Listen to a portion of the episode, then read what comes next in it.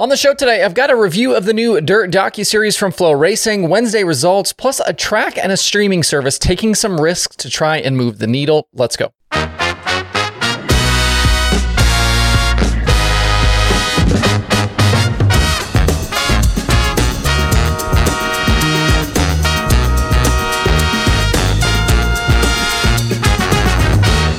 It's Thursday, May 18th. I'm Justin Fiedler. This is Dirt Tracker Daily.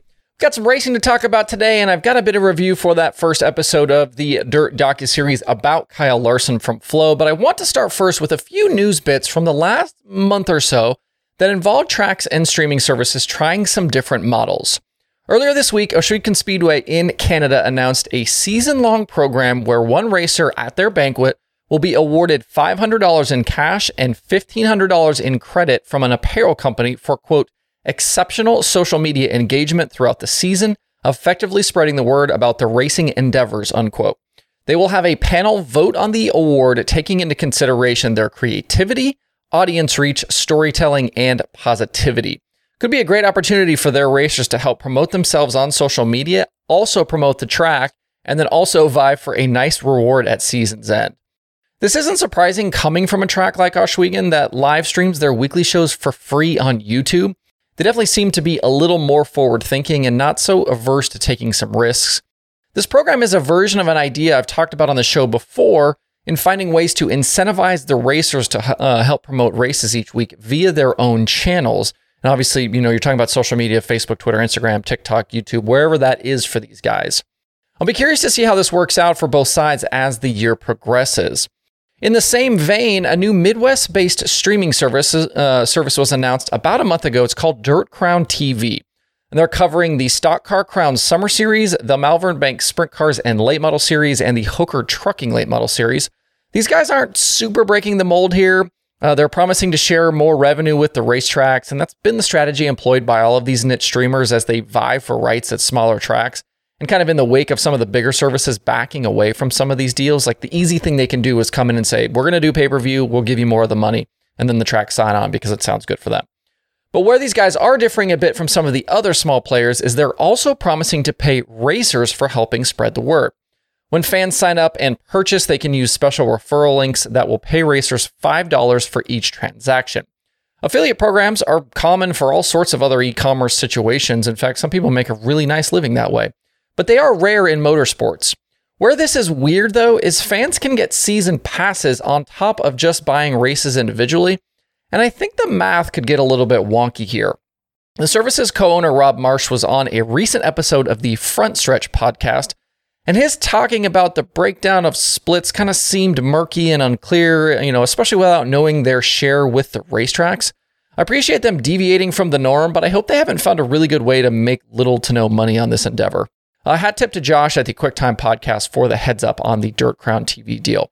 There are plenty of uh, examples out there of racetracks and industry businesses operating with their heads in the sand and being super short, uh, short-sighted.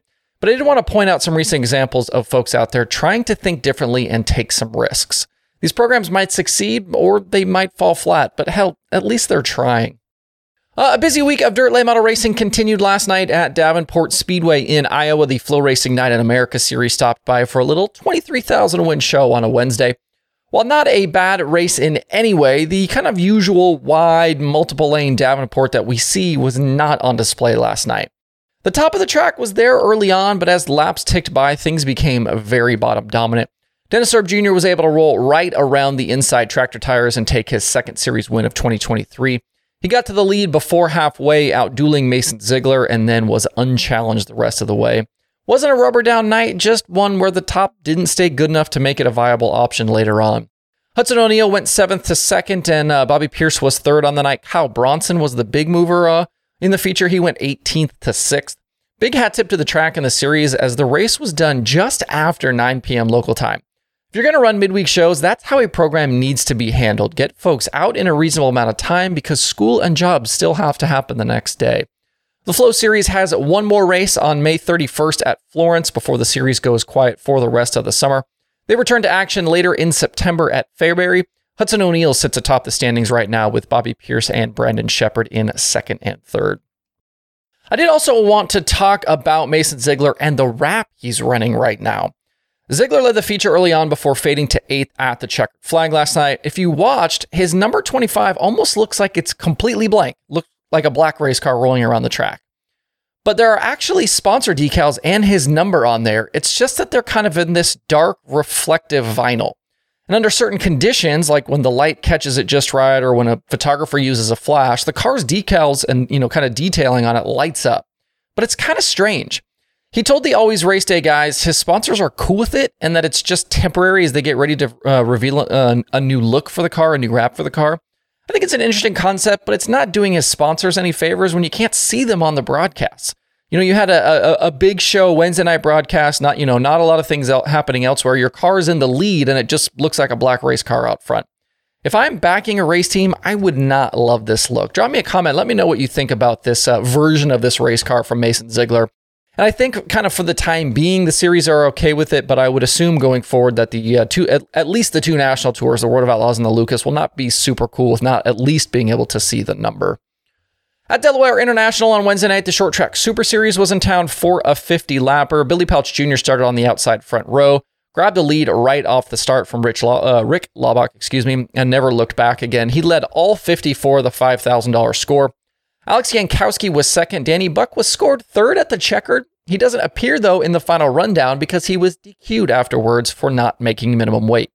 That promoted Matt Sheppard onto the podium, which was a massive bounce back from him after hitting the turn two wall on lap 14 and spinning out. He was third at the time uh, and had to go to the work area to kind of get things handled and then drive back through the field.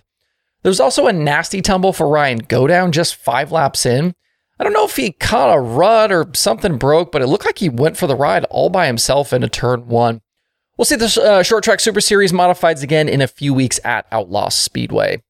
And here in North Carolina at Millbridge last night, Cannon McIntosh stayed hot, winning yet again in the non wing 600 micro feature. He's been super dominant on Wednesday night so far this season. In the winged micro feature, it was Kyle Busch picking up the victory in his Rowdy Energy sponsored 51 pretty cool to see Kyle continue to run weekly and find some success uh, in the uh, in the micros. All right, I finally got the chance to watch the first episode of the Dirt docu-series from FloRacing that follows Kyle Larson. Since this thing debuted on actual television, I feel like I'd suggest watching these episodes the next day on FloRacing just because they're not censored on the Flo platform. Especially on later in this first episode, Justin Grant drops a lot of F bombs, uh, and I want to hear that stuff. I don't want to hear it beeped out. Overall, I think the series and, and this episode at least is really well done. So kudos to the team at Flo for their work, you know, filming and editing and putting this all together. For the hardcore dirt uh, racing fans, though, some of the voiceover stuff is like a little bit cheeseball, but I get it. They're trying to educate a bit and appeal to non dirt fans. I also didn't love that they portray Grant, Tyler Courtney, and Thomas Meseraull as young up and comers. That's not really true at all. T Mez is in his 40s, Grant's 32. To the wider motorsports fan base, these guys are certainly lesser known for sure, but they aren't Buddy Kofoid or Ryan Timms or Garrett Smith. T-Mez and Grant are more journeyman racers, and I think that's a better storyline anyway than calling these guys kind of young up and comers.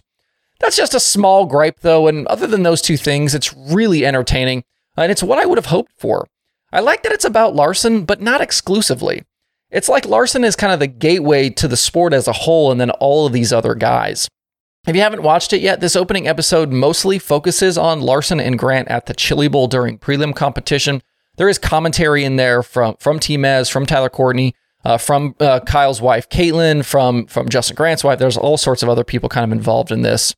And there are definitely some real moments, including issues for Grant at the Chili Bowl that we kind of get to see be in the middle of firsthand, where he's having issues with the car. If you haven't watched it yet, you can check it out on Flo, but I also saw that it's been posted to the FloRacing YouTube channel. I'll link to it below if you want to watch, and we'll keep talking about this as the series continues.